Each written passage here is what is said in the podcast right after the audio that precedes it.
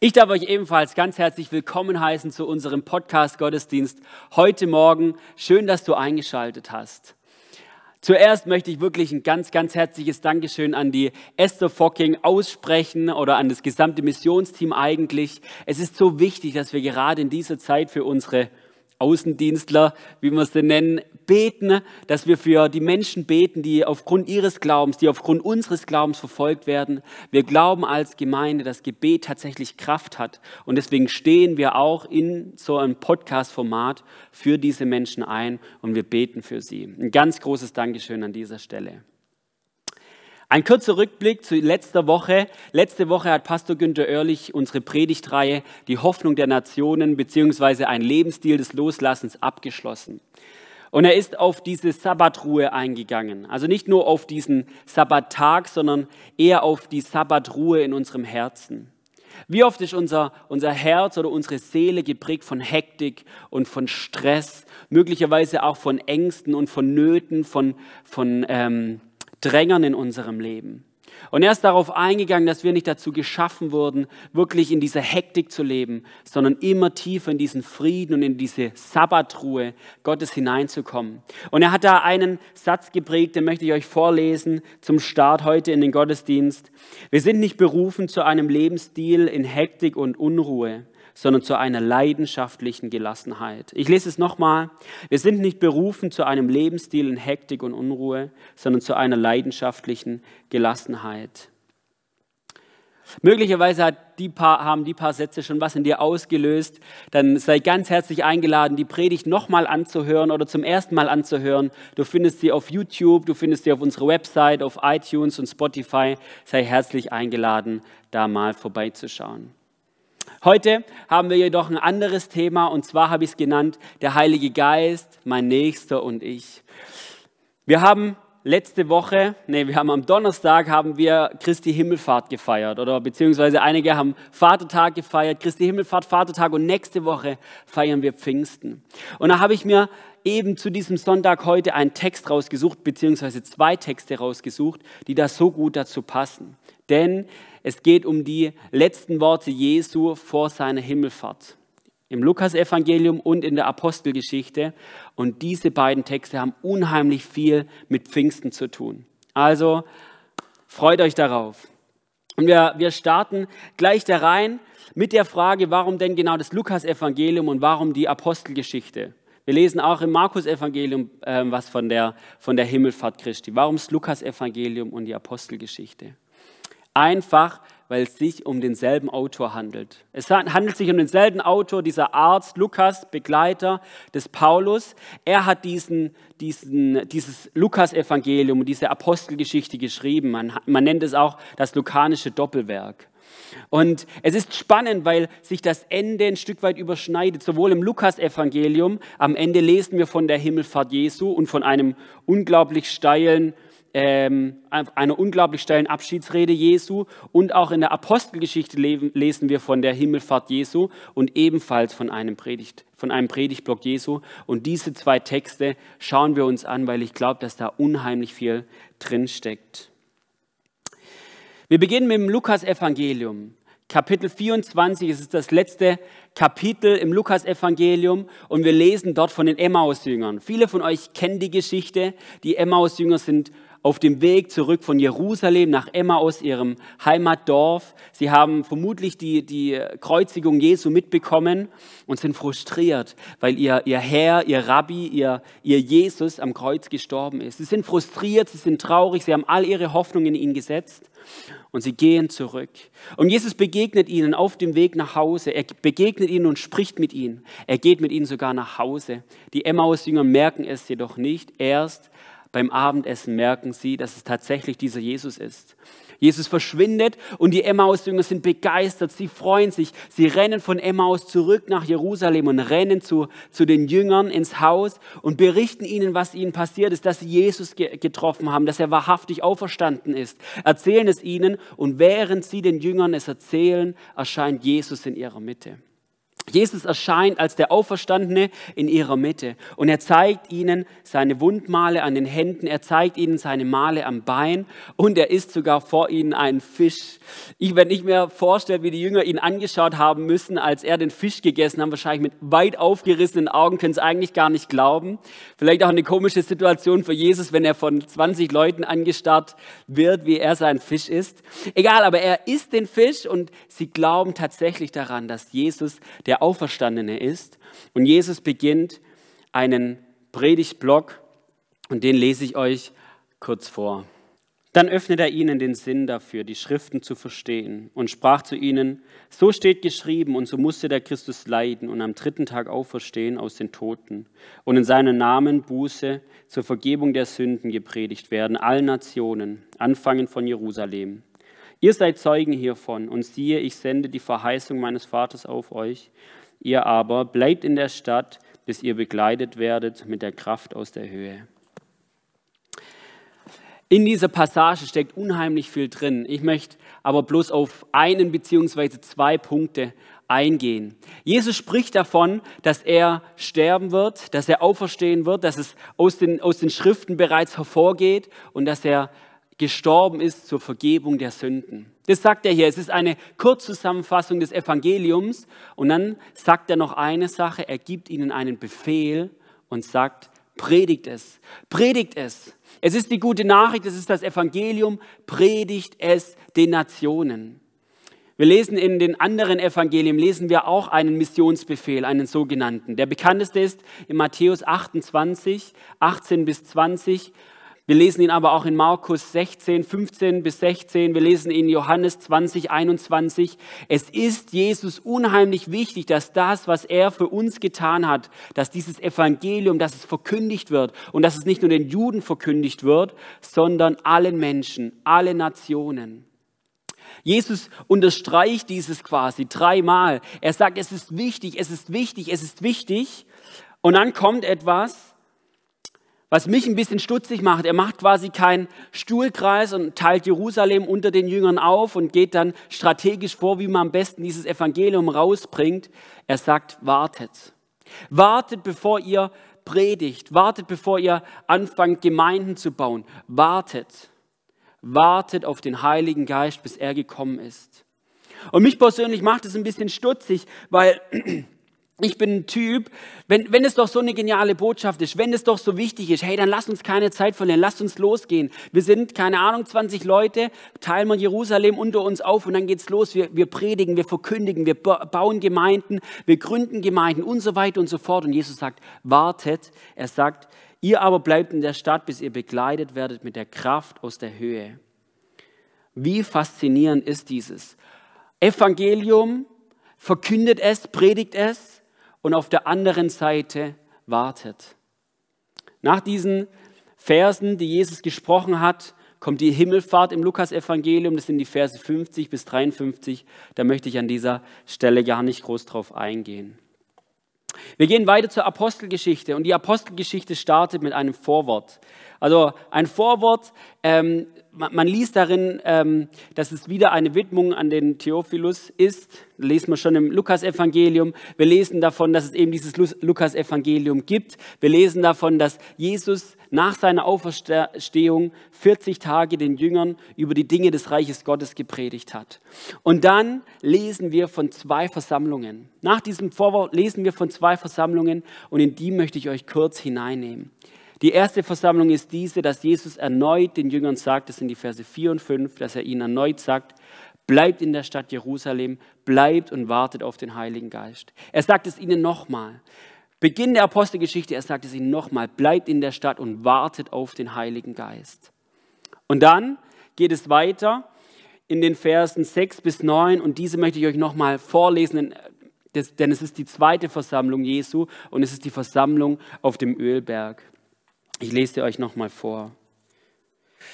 Da heißt es, Sie nun, als sie zusammengekommen waren, fragten ihn und sagten, Herr, stellst du in dieser Zeit für Israel das Reich wieder her?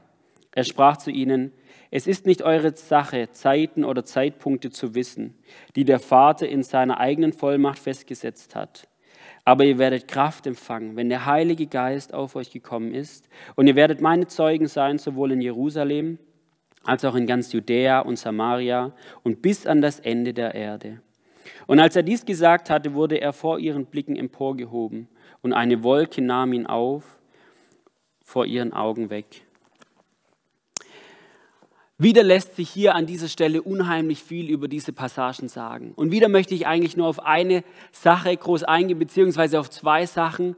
Wir lesen wie in Lukas, lesen wir in den letzten Worten Jesu, wir erinnern uns, es sind die letzten Worte oder Lehrworte Jesu vor seiner Enthebung, lesen wir erneut die Bevollmächtigung mit dem Heiligen Geist und die Sendung nach Jerusalem, Judäa, Samaria und bis an die Enden der Erde. Und Jesus sagt es erneut, aber ihr werdet Kraft empfangen, wenn der Heilige Geist auf euch gekommen ist und ihr werdet meine Zeugen sein, sowohl in Jerusalem als auch in Judäa, Samaria und bis an die Enden der Erde.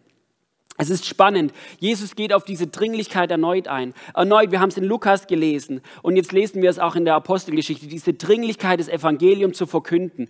Und wieder in Zusammenhang mit dem Heiligen Geist. Ihr werdet, ihr werdet verkünden und ihr werdet den Heiligen Geist empfangen, beziehungsweise andersrum. Ihr werdet den Heiligen Geist verkünden, äh, Heiligen Geist empfangen und ihr werdet verkünden. Das heißt, sowohl im Lukas-Evangelium als auch in der Apostelgeschichte ist diese, steht diese, diese Dringlichkeit der Verkündigung und des, und de, des Empfängnisses des Heiligen Geistes an unglaublich prominenter Stelle. Warum ist es so? Ich habe es vorhin schon kurz erwähnt, weil es das tiefste Herzensanliegen Jesu ist, dass seine gute Botschaft hinausgetragen wird. Wir lesen es in seinem Wort, denn so sehr hat Gott die Welt geliebt, dass er seinen einzigen Sohn gab, damit alle, die an ihn glauben, nicht verloren gehen, sondern das ewige Leben haben. Denn so sehr hat Gott die Welt geliebt. Diese Botschaft muss raus. Es brennt Jesu, es brennt dem Vater auf dem Herzen. Diese Botschaft muss raus. Aber um diese Botschaft zu verkünden, braucht es die Kraft des Heiligen Geistes. Es braucht die Weisheit des Heiligen Geistes. Es braucht die Leitung des Heiligen Geistes. Also Verkündigung ja, aber wartet auf den Heiligen Geist. Und wenn der Heilige Geist kommt, dann geht's richtig los. Und wisst ihr, was es für mich noch bedeutet? Dass das Herz des Heiligen Geistes ein unheimlich missionarisches Herz ist ein missionarisches Herz des Heiligen Geistes. Und wir lesen dann in der Apostelgeschichte, dass es dann abgeht. Da kommen wir jetzt erst im Pfingsten drauf. Apostelgeschichte 2, Pfingstfest. Und dann, und dann durch die ganze Apostelgeschichte durch lesen wir, dass der Heilige Geist die Gemeinde, beziehungsweise die Apostel und die Gemeinde, Paulus und so weiter lenkt und leitet und Menschen mit dieser Botschaft in Berührung kommen und Menschen zum Glauben kommen. Der Heilige Geist ist ein unglaublich missionarischer Geist. Zusammenhang von Evangelisation und dem Heiligen Geist. Wenn ich darüber nachdenke, wenn ich allgemein über den Heiligen Geist nachdenke, dann glaube ich, dass es dafür drei Wirkungsbereiche in meinem Leben gibt. Drei Wirkungsbereiche des Heiligen Geistes in meinem Leben.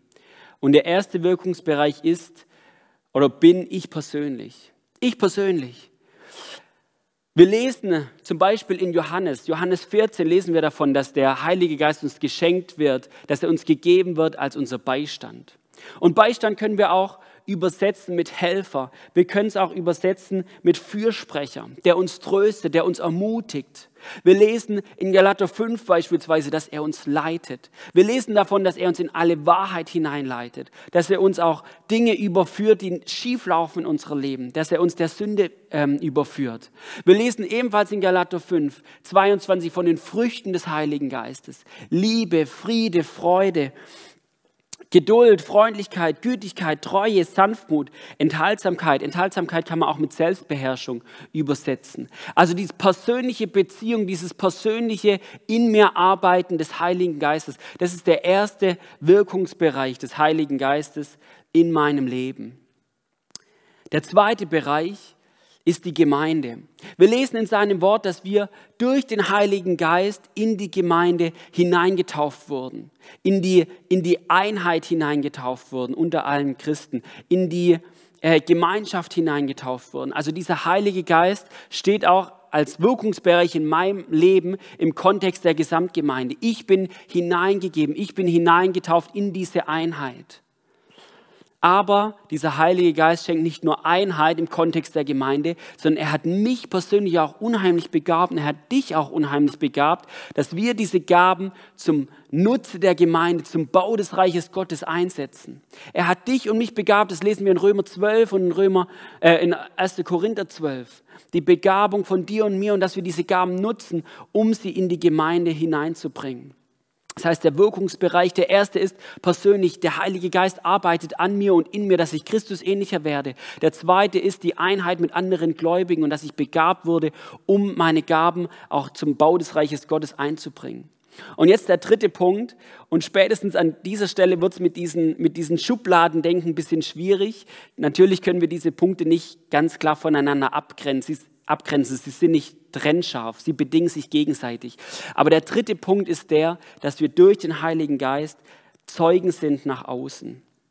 Wir sind Zeugen nach außen.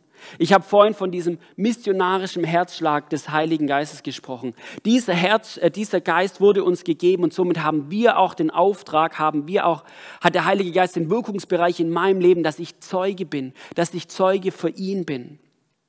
Und ihr merkt, an dieser Stelle verschwimmt es ein Stück weit. Natürlich ähm, nutzen wir oder nutze ich die Gaben, die Gott mir gegeben hat, nicht nur für den Bau des Reiches Gottes oder für die Gemeinde, sondern natürlich auch, um Zeuge zu sein. Und natürlich auch der erste Bereich, die, die Früchte des Geistes, die, die sehen natürlich, die sehen natürlich nicht nur ich oder die Gemeinde, sondern auch, sind auch ein Zeugnis dafür, sind auch ein Zeugnis nach außen, dass Jesus in mir lebt. Aber dennoch, es ist, es ist mir so, so auf dem Herzen, es zu betonen, der Heilige Geist, der in uns geschenkt wurde, das zeigt Lukas und das zeigt die Apostelgeschichte so stark, ist ein missionarischer Geist und er wurde mir geschenkt, dass ich nach außen gehe, dass ich Zeugnis bin, dass ich das Evangelium verkünde, dass ich die frohe Botschaft verkünde. Es ist, er ist mir gegeben auch, um wirklich nach außen zu gehen. Wir lesen es beispielsweise auch in der Apostelgeschichte, Apostelgeschichte 4. Da wurde die Gemeinde schon, na, verfolgt wurde sie nicht, aber ihnen wurde angedroht, dass sie nicht mehr von diesem Jesus sprechen dürfen. Es wurde ihnen angedroht und die Gemeinde ist in Sorge, die Gemeinde hat Angst und sie stehen zusammen und sie beten für Freimütigkeit, für Freimütigkeit des Evangelium nach außen zu tragen. Und dann lesen wir in Apostelgeschichte 4:31 und als sie gebetet hatten, bewegte sich die Stätte, wo sie versammelt waren, und sie wurden alle mit dem Heiligen Geist erfüllt und redeten das Wort Gottes mit Freimütigkeit. Also Erfüllung mit dem Heiligen Geist und Zeugnis geben in Freimütigkeit. Diese Dimension des Heiligen Geistes können wir nicht abschneiden. Wir können sie nicht abschneiden. Wir können den Heiligen Geist nicht nur für, für uns persönlich nehmen. Und ja, das ist wichtig und das ist richtig. Wir können es auch nicht nur für den Bau der Gemeinde nehmen. Und ja, auch das ist richtig und wichtig. Es ist wichtig, dass die Gemeinde ermutigt und gestärkt wird. Unsere Aufgabe ist die dritte Dimension auch, dass wir nach außen gehen, dass wir Zeuge sind. Jetzt schrillen möglicherweise bei dem einen oder anderen die Alarmglocken, wo sie denken, oh je, ich muss, ich sollte und jetzt werde ich gezwungen, irgendwie hier äh, zu evangelisieren und Zwangsmission und so weiter. Das meine ich alles nicht. Das meine ich alles nicht. Ich glaube, vieles in unserem Leben passiert ein Stück weit organisch. Was meine ich damit? In Johannes 15 gebraucht Jesus dieses Bild vom, vom Weinstock und der Rebe. Er sagt, ich bin der Weinstock und ihr seid die Reben. Bleibt in mir und ich bleibe in euch denn getrennt von mir, ah, falsch. Ich bin der Weinstock, ihr seid die Reben. Wer in mir bleibt und ich in ihm, der bringt viel Frucht. Getrennt von mir könnt ihr nichts tun. So ist es richtig. Also diese Verbindung mit dem, mit, der, mit dem Weinstock. Ich bin die Rebe, er ist der Weinstock. Getrennt von ihm kann ich nichts tun. Ich habe noch nie eine, eine Weintraube gesehen, die an, oder ich habe noch nie eine Rebe gesehen, die, die an ihrem Weinstock hing und sich angestrengt hat und geschwitzt hat und gepresst hat, dass es so viel Frucht wie möglich rauskommt. Es läuft auch organisch in der Verbindung mit dem, mit dem Weinstock. Wenn ich die Rebe bin, dann kann ich nur Frucht bringen in der Verbindung mit dem Weinstock. Das meine ich mit organisch. Aber was ich meine mit diesem, mit, mit, mit dem, mit diesem, mit diesem missionarischen Herz des Heiligen Geistes, wenn es mir wichtig ist, was dem Weinstock auf dem Herzen liegt, wenn es mir wichtig ist, was diesem Jesus auf, dies, äh, auf dem Herzen ist, wenn ich tatsächlich in dieser Verbindung mit diesem Jesus bin, dann sind mir seine Herzensanliegen nicht egal, dann ist mir dieses missionarische und dieses evangelistische Herz wichtig. Und somit ist es tatsächlich ein, auch etwas Organisches, wenn ich, wenn ich mir, wenn mir dessen bewusst mache, dass ähm, Jesus diese Menschen liebt und dass ich dann nach außen gehe, um Zeuge, Zeuge zu sein. Und ich glaube, das kann ganz einfach passieren. Ich, ich bin, mir stellen sich ebenfalls die, die, die Nackenhaare zu Berge, wenn ich jetzt durch die Straßen gehen muss und mir überlegen muss, wem muss ich jetzt als nächstes das Evangelium verkünden, wem muss ich eine Bibel schenken und wem muss ich, was muss ich tun. Möglicherweise liegt es dir und das, das passt bei dir, aber bei mir ist das ich, ich tue mir da, mich damit schwer und deswegen ist es für mich etwas, wirklich möglicherweise am Sonntag hinzusitzen und zu sagen, Herr Jesus, ich danke, dass du mich liebst, dass du für mich gestorben bist. Ich danke, dass du aus Liebe für mich gestorben bist und dass du jeden einzelnen Menschen liebst. Und so zeig mir diese Woche möglicherweise eine oder zwei Personen, mit denen ich über den Glauben reden kann. Nicht verkrampft, nicht irgendwie die Bibel übers Ohr hauen, sondern in einer Natürlichkeit und in einer Liebe, dass ich mich dafür sensibilisiere. Herr, ich möchte mich von dir gebrauchen lassen. Ich möchte mich da eins machen mit deinem Auftrag. Ich möchte mich eins machen mit deiner ähm, Mission, Vision. Und in diesem, in diesem Denken, in diesem Zusammenhang können wir auch Pfingsten so benennen, ich habe es mal genannt mit, Pfingsten bedeutet für uns, dass wir in die Mission Gottes mit eingeklinkt wurden. Pfingsten bedeutet für uns, dass wir in die Mission Gottes mit eingeklinkt wurden. Ich komme zum Ende. Was ist mir wichtig? Ich habe euch dieses dargelegt, Lukas Evangelium und Apostelgeschichte, diese enge Verbindung mit ähm, der Verkündigung der frohen Botschaft und der Sendung des Heiligen Geistes. Die zwei Dinge hängen absolut, absolut zusammen. Uns wurde dieser Heilige Geist schon geschenkt. Er lebt in mir und ich bin dankbar dafür. Ich bin dankbar dafür, dass er in mir lebt. Und ich und was, was mein Herzensanliegen ist, dass wir die Wirkungsbereiche des Heiligen Geistes, dass wir davon nicht eine abschneiden. Die, der persönliche Wirkungsbereich ist unheimlich wichtig. Der Bau der Gemeinde ist unheimlich wichtig.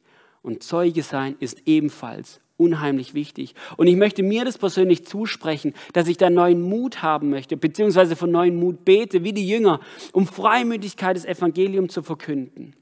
Dass ich da Mut habe. Da kann ich dann mit Paulus sagen, Römer 1, 16, ähm, wo es heißt, denn ich schäme mich des Evangeliums nicht, ist es doch Gottes Kraft zum Heil jedem Glaubenden.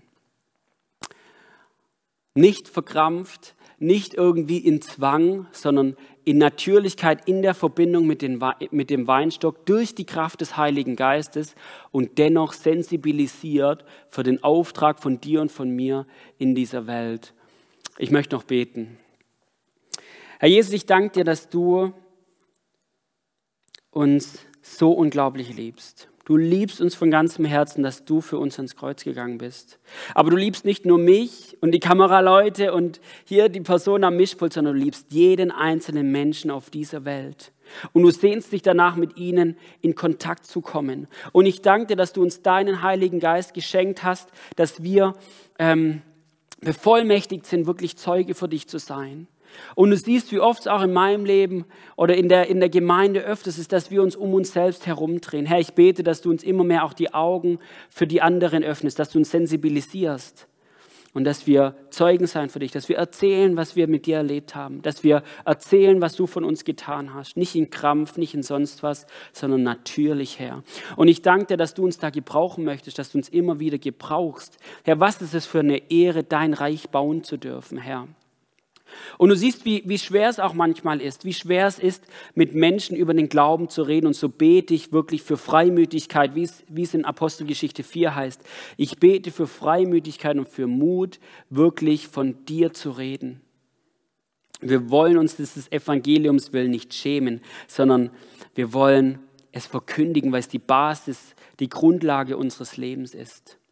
Danke, Herr Jesus, dass du bei uns bist und ich danke dir, dass wir all dies tun dürfen in der engen Verbindung mit dir. Wir, möchten nicht, wir müssen nicht selbst herausbringen, wir können es gar nicht, sondern alles passiert in der engen Verbindung mit dir, Herr Jesus. In deinem Namen, Herr. Amen. Amen.